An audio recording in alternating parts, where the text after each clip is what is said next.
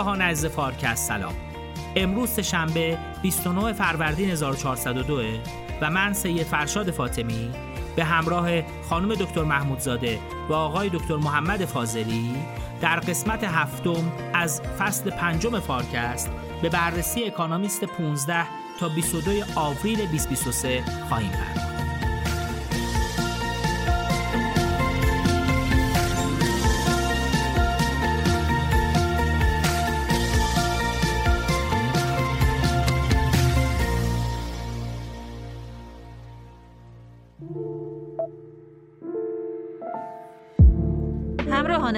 فارکست ما برای ادامه فعالیتمون به حمایت شما نیاز داریم.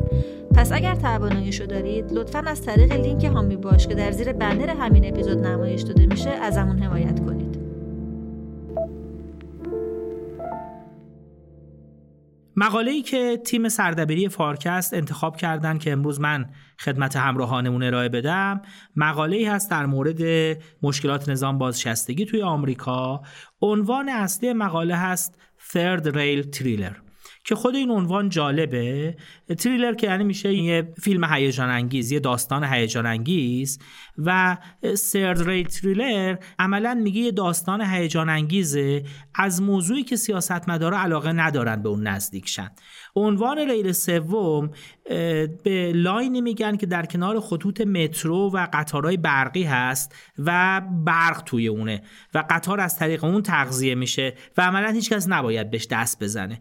عملا وقتی میگه تریلر ریل سوم یعنی یه داستان هیجان انگیز که سیاستمدارا نمی‌خوان بهش نزدیک بشن. حالا موضوع چیه؟ موضوع اینه که گزارش سالانه هیئت مدیره Social Security و Medicare آمریکا منتشر شده. چیزی که این گزارش که 31 مارس منتشر شده داره بیان می‌کنه اینه که وضعیت صندوق های بازنشستگی آمریکا در یه نقطه بحرانی داره قرار می‌گیره. به این معنی که صندوق مدیکر برای هزینه های بیمارستانی که در اصل از طریق بیمه های سلامت تغذیه میشه تو سال 2031 یعنی تقریبا 8 سال دیگه دیگه هیچ پولی نخواهد داشت. این به خاطر اینه که در از اتفاقای مختلفی که تو این صندوق افتاده به ویژه کووید 19 که باعث شده منابع این صندوق به شدت کاهش پیدا بکنه. از جهت دیگه صندوقی که مسئول پرداخت در از حقوق بازنشستگی سوشال سکوریتی هست اون هم توی سال 2033 یعنی یه چیزی هولوش ده سال دیگه منابعش تموم خواهد شد. و این برنامه های اجباری در از تامین اجتماعی هزینه هاش به شدت داره افزایش پیدا می‌کنه. توی سال 2022 این هزینه ها به دو و دو دهم تریلیون دلار که تقریبا 8 و 6 دهم جی دی پی رسیده. به نحوی که توی بودجه آمریکا فشار زیادی داره میاد به سایر برنامه های بودجه. برنامه های من جمله برنامه های مسکن آموزش و دفاع ملی آمریکا و هزینه های اینجور هزینه که عملا بهش میگن هزینه های اجتناب ناپذیر یا هزینه های منداتوری خیلی خیلی داره حجمش تو بودجه آمریکا افزایش پیدا می‌کنه. آخرین تخمینا نشون میده که برای اینکه میزان هزینه کرده این دوتا صندوق که صندوق های اصلی تامین اجتماعی آمریکا هستند با میزان درآمدی که جذب می‌کنند و عملا پولی که از پیرول تکس می‌گیرن از مالیات بر درآمد افرادی که عضو هستن می‌گیرن برابر بشه لازمه 11 درصد هزینه های مدیکیر و 23 درصد هزینه های تامین اجتماعی کاهش پیدا بکنه که مقاله ادعا می‌کنه موضوعی که هیچ سیاستمداری علاقه‌مند نیست در موردش صحبت بکنه. چیزی که مقاله تحت عنوان conspiracy of silence توطئه سکوت ازش نام می‌بره. میگه هیچ سیاستمداری ظاهرا به نفعش نیست در مورد این حرف بزنه.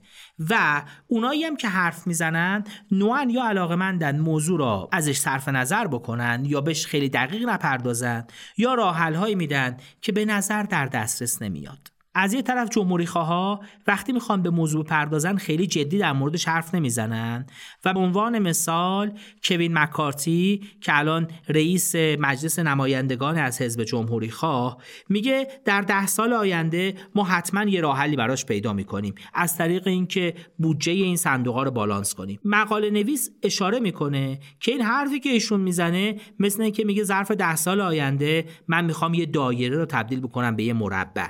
به همون اندازه که این حرف از لحاظ ریاضی و هندسه غیر ممکنه حرفی هم که ایشون می‌زنه هیچ گونه شواهدی براش نشون نمیده که امکان پذیر باشه. در سمت مقابل دموکرات هم خیلی جدی به موضوع نمی‌پردازن و سناتور دموکراتی که مال رودایلنده اسمش هست شلدون وایت هاوس ادعا می‌کنه اونا نمی‌تونن بگن برنامهشون برای اصلاحات صندوقا چیه.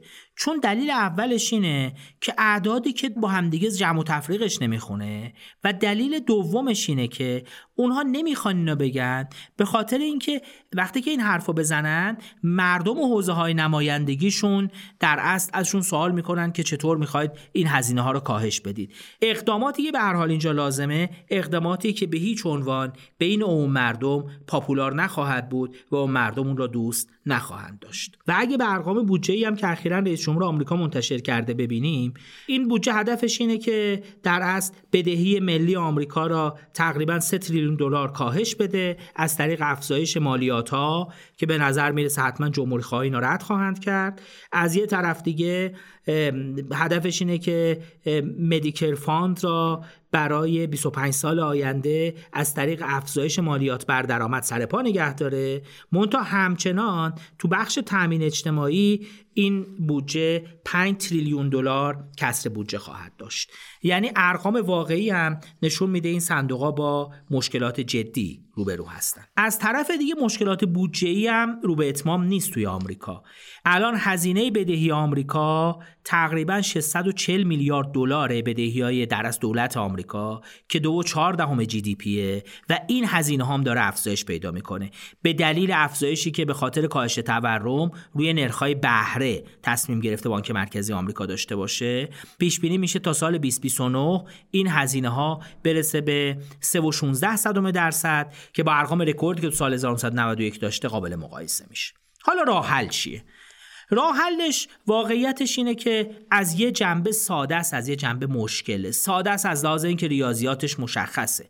وقتی که شما یه عدم توازن بودجه دارید بین یه صندوق تو درآمده و هزینه هاش یا باید بیاید تلاش کنید سهم درآمدها رو افزایش بدید یعنی پیرول تکس افزایش بدید پیرول تکس در اصل مالیات بر درآمد تو آمریکا که الان مالیات بر درآمد تا سقف 160 هزار دلار 12 و 4 دهم درصدش میره برای تامین اجتماعی. که خب افزایش این یه راه حله که این 12 و 14 درصد بین در از کارمندا و کارفرماها تقسیم میشه یه راه اینه که این عدد افزایش پیدا بکنه و سهم بیشتری انجام بشه. البته یه راه حل دیگه که همون آقای وایت هاوس که گفتیم که رئیس کمیته بودجه سنا هست در موردش صحبت کردیم ایشون پیشنهاد میده. راه حلش اینه که این 12 و 14 درصد را که تا سقف 160 هزار دلار پرداخت میشه را سقف از روش برداریم و باز بشه رو همه سقف‌های درآمدی که مشخص افراد پردرآمد اینجا متضرر خواهند شد؟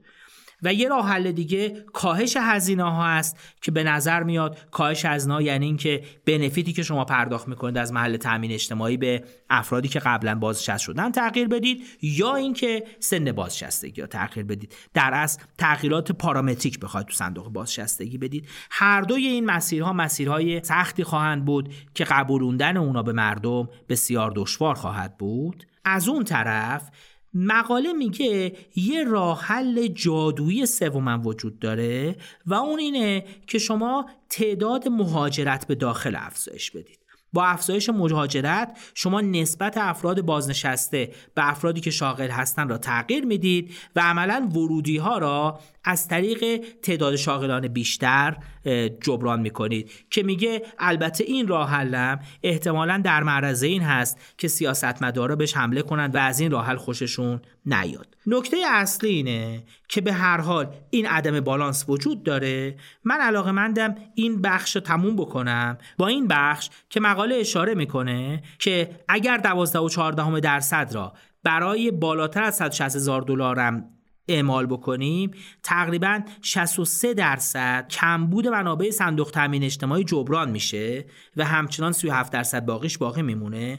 منتها اگر هیچ کاری نکنیم هیچی از این کمبود جبران نمیشه. جمله آخر مقاله اینه که guess which one Congress will choose. حدس بزنید کنگره کدوم انتخاب می‌کنه. یعنی مقاله با بدبینی تموم میشه که ظاهرا بین سیاستمدارا احتمالا این توافق وجود داره که فعلا در مورد این موضوع کاری نکنن و موضوع که البته موضوع جدی هم هست به آینده مکول بشه. اهمیت این مقاله احتمالا برای شنونده های فارکست توی اینجا خواهد بود که دقت کنیم همین داستان داستانی که تو بسیاری از کشورهای دنیا با تغییر ساختار جمعیت و پیر شدن جمعیت داره اتفاق میفته در عین حالی که ما خودمون سالهاست که در مورد مشکلات صندوق های بازنشستگی تو کشور داریم صحبت می‌کنیم که علاوه بر اینکه تابع مدیریت ناسعی منابع صندوق ها هستند به هر حال تابع متغیرهای جمعیتی هم هستند و برخی از صندوق های ما پرداخت های بازنشستگیش کاملا داره از سمت دولت پرداخت میشه و عملا صندوق دیگه منابع توش نداره کشورهای دیگه هم درگیرش هستند فرانسه همین هفته گذشته نهایتا رئیس جمهور فرانسه موفق شد دو سال سن بازنشستگی رو افزایش بده با مصوبه که از دادگاه قانون اساسی گرفت و تونست و امیدواره که این افزایش یه مقداری مشکل صندوق بازنشستگی رو اونجا حل بکنه. مسئله صندوق های بازنشستگی و صندوق های در از سلامت اینشورنس فاندا و صندوق های سلامت یعنی هلس اینشورنس فاندا مسئله به نظر میاد همهگیر باشه توی کشورهای مختلف البته با درجات متفاوت و کشورها به نظر میاد که همگی باید فکر راحل هایی برای اون باشه.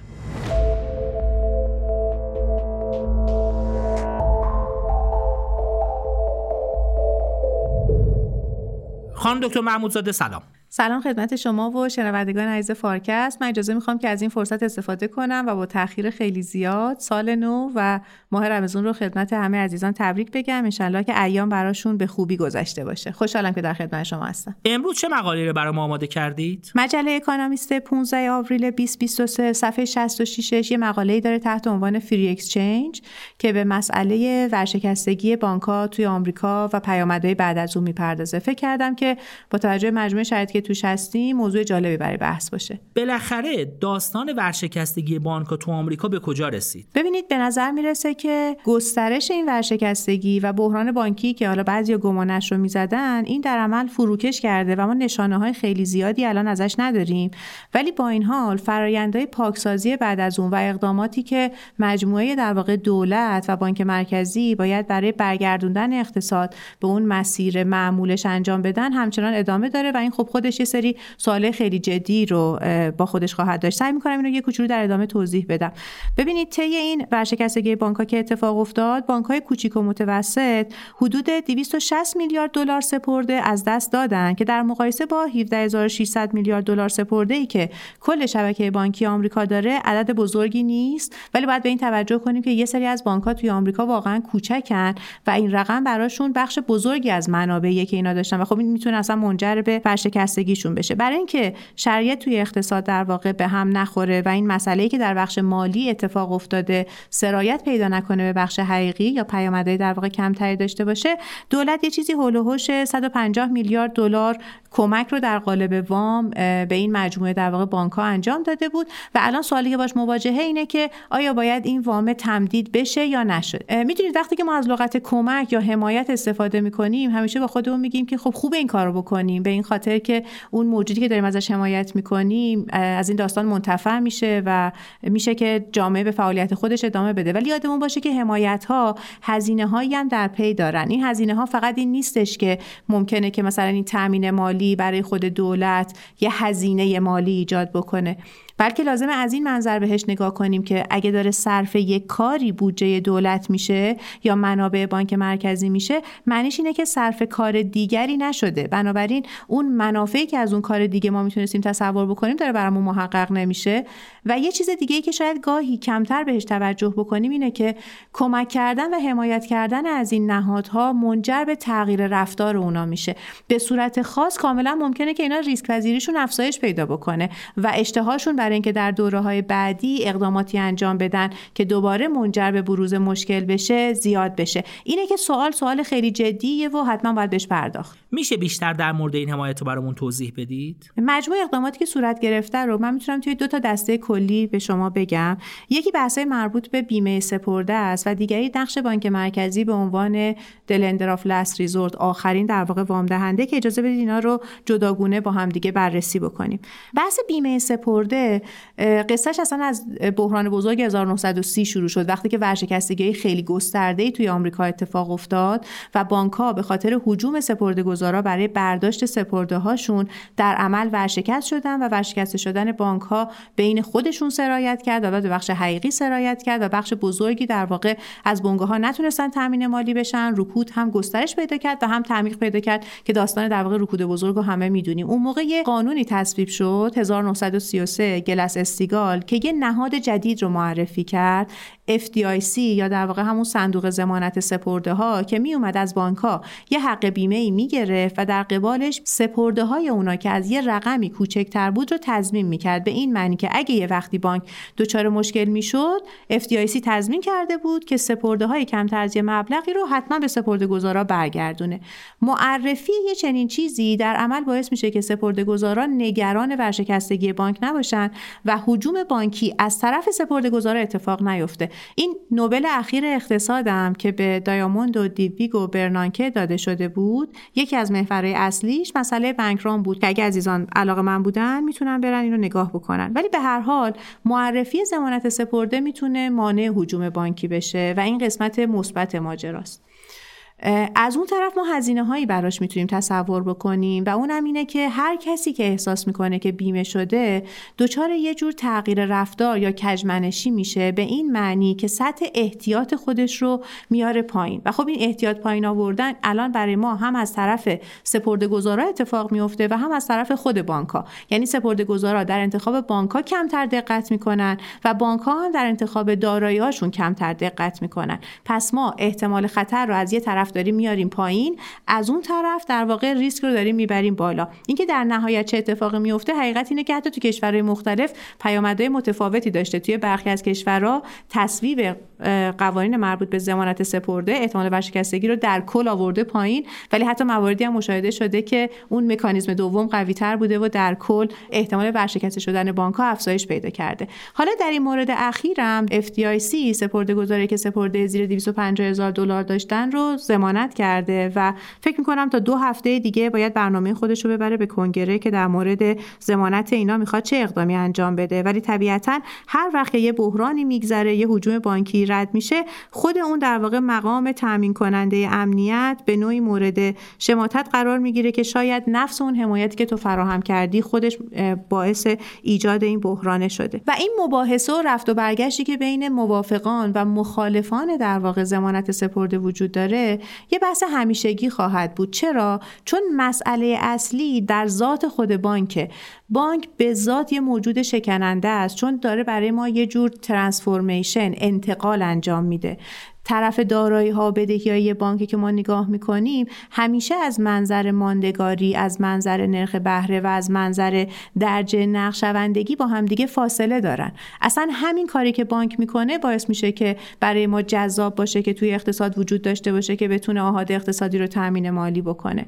بنابراین دشمن تاووس آمد پر او. همین ذات در واقع ترانسفورمیشن و ریسک ناشی از اون ترانسفورمیشنه که همزمان داره خطر و منفعت رو با هم برای ما ایجاد می‌کنه و اگه ما اون ضمانت سپرده رو معرفی بکنیم ممکنه که میزان در واقع ریسک پذیری بانک ها رو از اون حد بهینهشون بخواد افزایش بده. چرا؟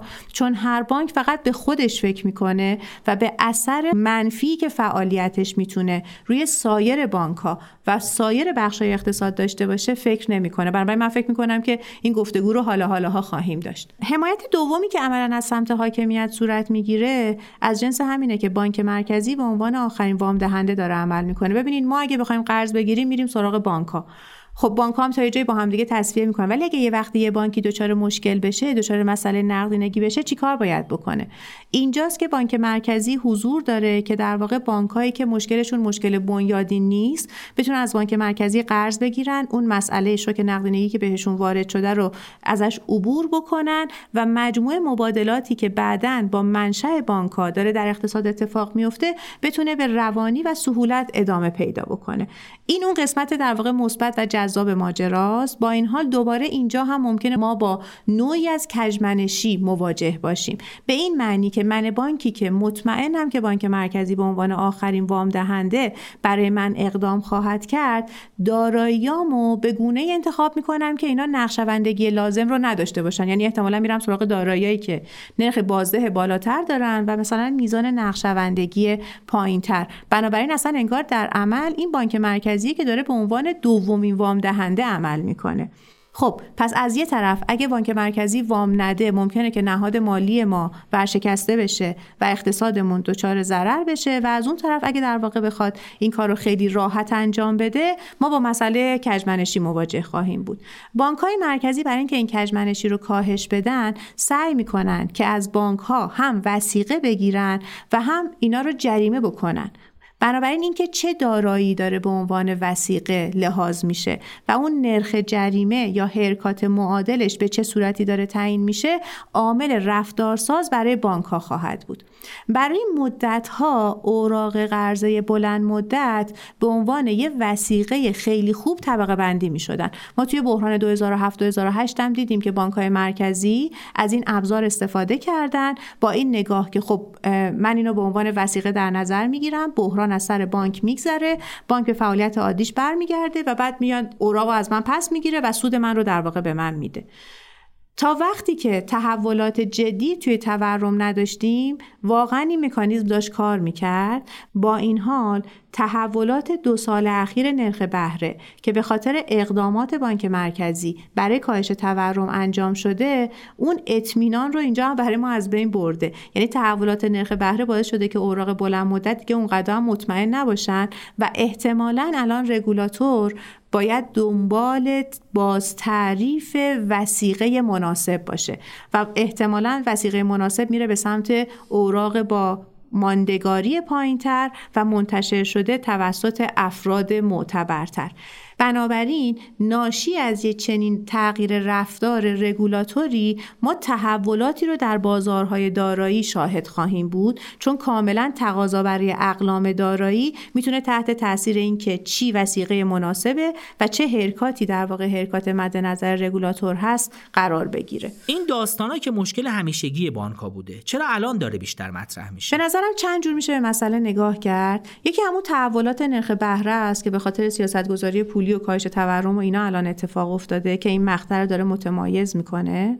یکی دیگه هم بحث تحولات تکنولوژیه. ببینید ما الان هممون داریم روی موبایلامون از اپلیکیشن های بانکی استفاده می‌کنیم. مبادلات خیلی سریع شده. یا عالم از استکاک های مالی که قبلا وجود داشته و کند می‌کرده. اینکه یه چیزی به چیز دیگر بخواد تبدیل بشه الان از بین رفته. بنابراین وقتی یه شوکی به یه نهاد مالی وارد میشه امکان سرایت و توسعهش خیلی در واقع سریعتر شده. اینه که دوباره همون مباحث قبلی توی این بستر تکنولوژیک جدید مطرح شدن و ممکنه که لازم باشه بازنگریایی در مورد اونا صورت بگیره. همونطور که گفتم مثلا در مورد اینکه حد بهینه ضمانت سپرده چقدره در مورد اینکه چه دارایی خوبه به عنوان وسیقه در نظر گرفته بشه نرخ جریمه یا هرکات مناسب چقدره. می‌خوام بگم که این نرخها نمی‌تونن بدون توجه به اون شرایط تکنولوژی و زیرساختی که ما درش قرار داریم تعیین بشن و باید مورد بازنگری قرار بگیرن. آیا رمزارزا می‌تونن اینجا یه راه فرار باشن؟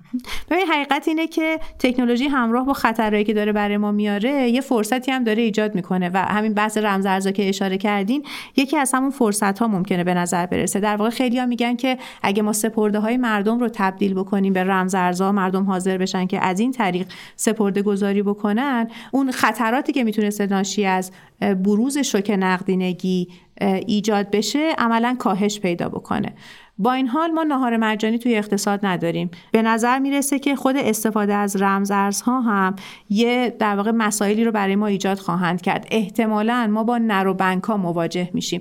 یه توضیح کوتاهی بدم. بانک الان برای ما چه موجودیه؟ موجودی که همزمان سپرده می‌گیره و وام میده. narrow bank ها احتمالا موجوداتی خواهند بود که توی یکی از این دوتا کار متخصص میشن. به صورت خاص برای ما قابل تصوره که money market fund ها پول رو از بازار جمع بکنن بدن به بانک های مرکزی و بعد بانک های مرکزی در همون قالب آخرین وام دهنده پول رو بخوان بدن به بانک ها و بانک ها در واقع پول رو برسونن به آحاد اقتصادی. بنابراین به نظر می‌رسه که اون همزمانی گرفتن سپرده و اعطای وام ممکنه که در آینده حداقل در مورد برخی از بانک ها با یه تفاوتی با یه در واقع تغییری بخواد مواجه بشه. خب حالا تا وقتی که این بانک های نرو بانک ها دارن خوب کار می‌کنن مسئله نیست. ولی به محض اینکه اینا می‌خوان اون موقعی که دارن وام میدن داراییاشون رو درست انتخاب نکنن ریسکی انتخاب بکنن ورشکسته بشن حالا باید بره اینا رو دوباره با همون مسئله قبلی ورشکسته شدن بانک مواجه میشیم دیگه. و احتمالا دوباره باید دولت اینا رو به نوعی تامین مالی بکنه و دوباره مسئله کجمنشی ظاهر میشه.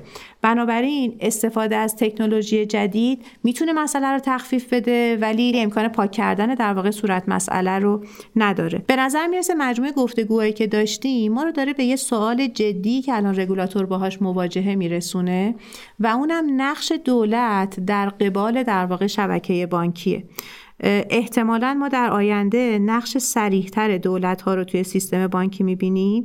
چه در قالب رگولاتور چه در قالب بازی سازی که هم برای بازیگران و هم برای نحوه استفاده از این ابزارهای نوین و تکنولوژی های جدید داره قاعده گذاری می‌کنه چشمانداز مشخص می‌کنه و خودش هم ممکنه که در قالب تامین مالی کننده حتی بخواد وارد بشه. شاید نقطه پایان منطقی این مسیر طولانی که رگولاتوری تا الان طی کرده این باشه که ما نقش سریحتری برای دولت ها بخوایم قائل بشیم. خانم دکتر محمودزاده خیلی خیلی ممنونم. دست شما درد خواهش می‌کنم. متشکرم از وقتی که در اختیار من قرار دادید.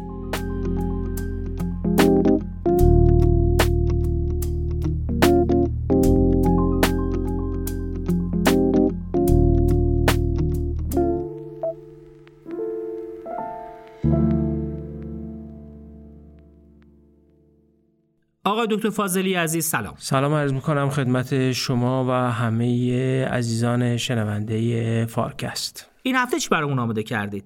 ظاهرا اکونومیست این هفته مقاله داره در مورد چین و رهبرش شی جین پینگ آیا تحولاتی در حال رخ دادنه؟ بله یه مقاله‌ای داره اکونومیست 15 آوریل درباره کمپینی که شی جین پینگ رئیس جمهور چین و رهبر حزب کمونیست ایجاد کرده تا مطمئن بشه که اعضای حزب کمونیست و بوروکراتای چینی و مقامات دولت افکار این رهبر سیاسی رو درک می‌کنن. اکونومیست هم زیل عنوان کلی آموزش سیاسی به این مبحث پرداخته.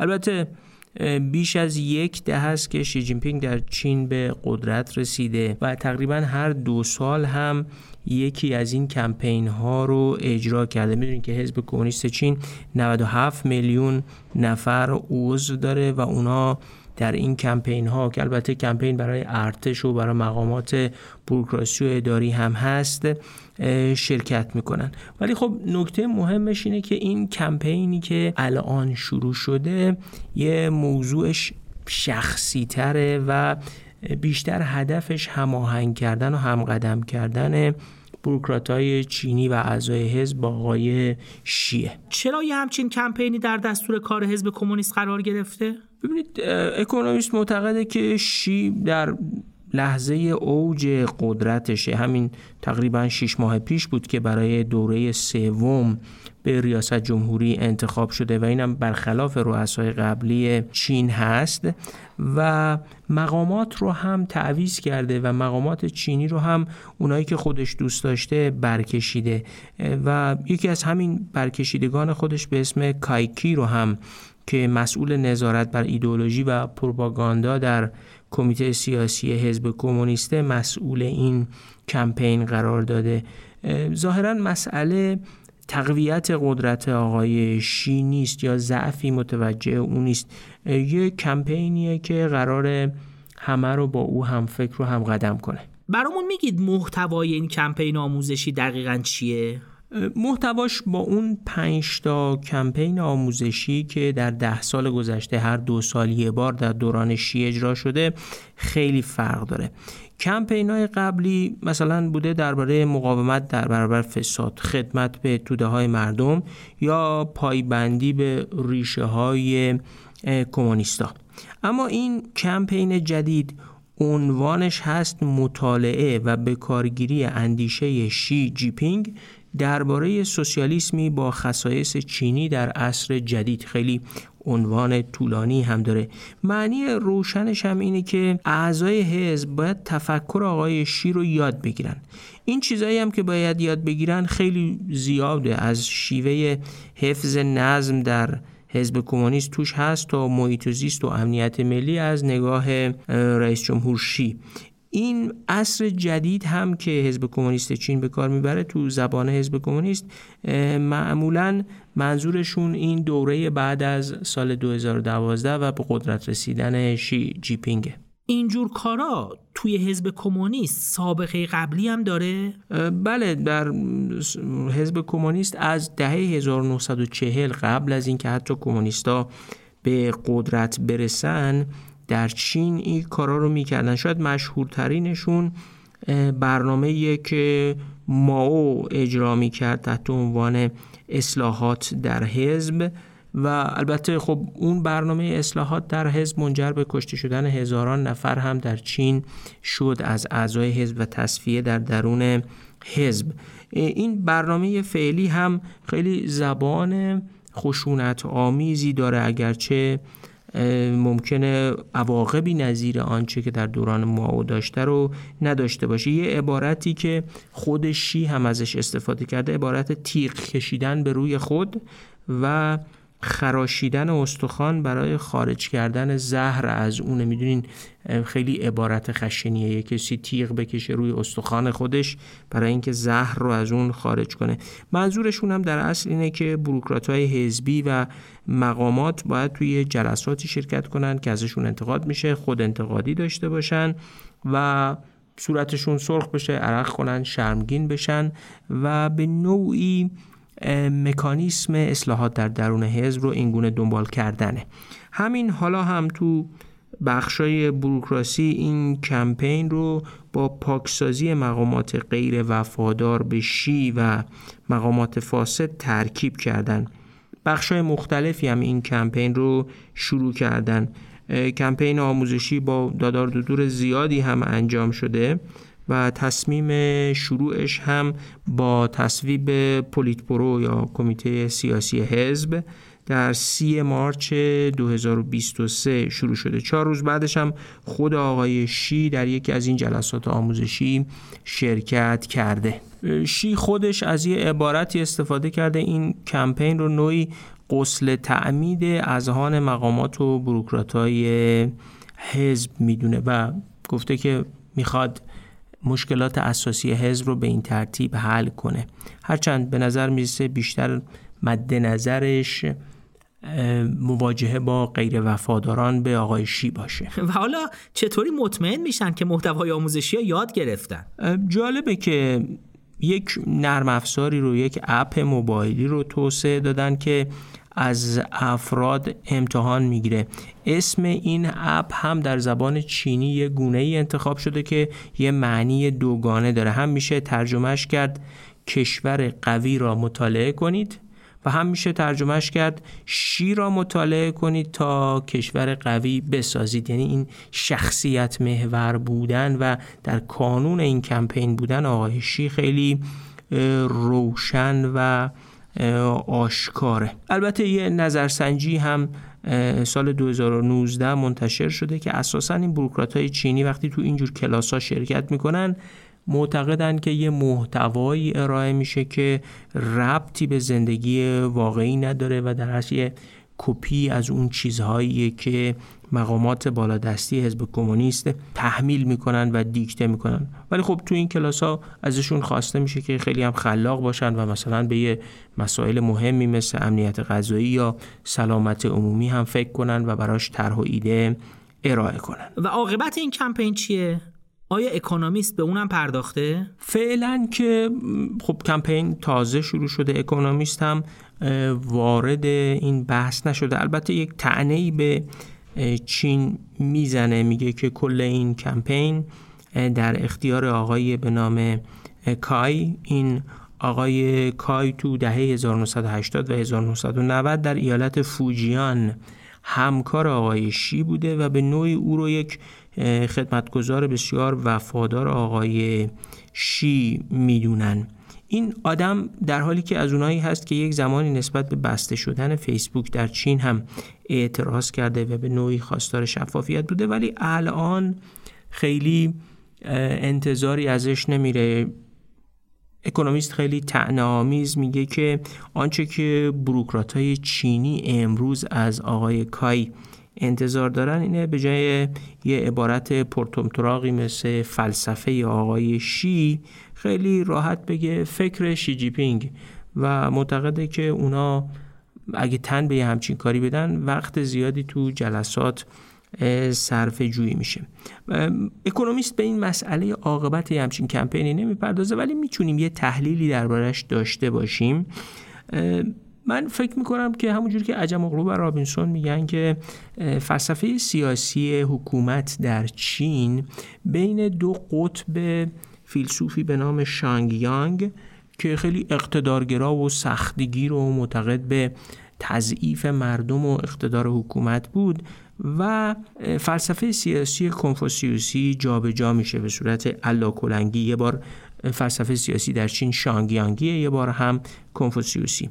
گویی در عصر آقای شی با این تلاش ها برای نوعی مادام العمر کردن قدرت در رأس حزب کمونیست و کشور چین و این کمپین میشه دید که چین داره میچرخه به سمت اون فلسفه سیاسی شانگیانگی و سختگیری و اقتدارگرایی بیشتر. تصورم اینه که میشه این رو با آینده چین هم به نوعی ربط داد. در آینده چین هر چقدر این اقتدارگرایی افزایش پیدا کنه به لحاظ جامعه شناختی من رو شاخص های اقتصادی صحبتی ندارم. به لحاظ جامعه شناختی میشه این رو برآورد کرد که صاحبان کسب و کارها مردم سرمایه گذارای خارجی همه اینها در یک شرایط اقتدارگرایانه تر تصور بیشتری از غیر قابل پیش بینی شدن یا ترس از ثبات در چین خواهند داشت. و ممکنه این سنگین تر شدن وزنه اقتدارگرایی به نفع آقای شی یک تأثیر دیگه هم داشته باشه. اونی که نهایتا به جای اینکه بروکراسی چینی شایسته گزین باشه همونجوری که دنیل بل دربارش میگه به سمتی بره که نهایتا فقط برکشیدگان و آدمای خود آقای شی در بروکراسی جایگزین بشن. و می‌دونیم که تاریخ به ما نشون داده این گونه روندها بر کیفیت حکمرانی و ظرفیت حکومت ها برای توسعه اثر منفی زیادی باقی می‌گذاره. البته این تحلیل منه و اکونومیست وارد همچین بحثی اساسا نشده. خیلی ممنونم آقای دکتر. بابت توضیح خوب و کاملی که روی این مقاله برامون داشتید. خیلی ممنون. موفق باشین.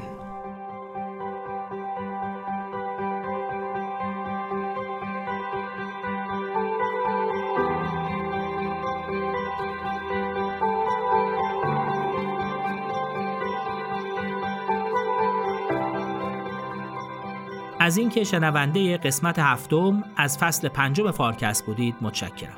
فارکست را می‌تونید توی وبسایت رهنمان که آدرس اون در کپشن همین قسمت اومده دنبال کنید. همچنین می‌تونید ما را در پلتفرم های مختلف پادگیر از جمله کست باکس، گوگل پادکست، اپل پادکست و فیدیبو پیدا کنید. در این حال می‌تونید از طریق کانال تلگرام دانشگو با ما همراه باشید. اگر سوالی هم از تحلیلگران فارکست داشتید می‌تونید ما رو تو اینستاگرام و لینکدین پیدا کنید. همچنین اگر تمایل دارید از فارکست و محصولات اون حمایت مالی کنید می‌تونید از طریق لینک حامی باش که در زیر بنر همین قسمت درج شده اقدام کنید.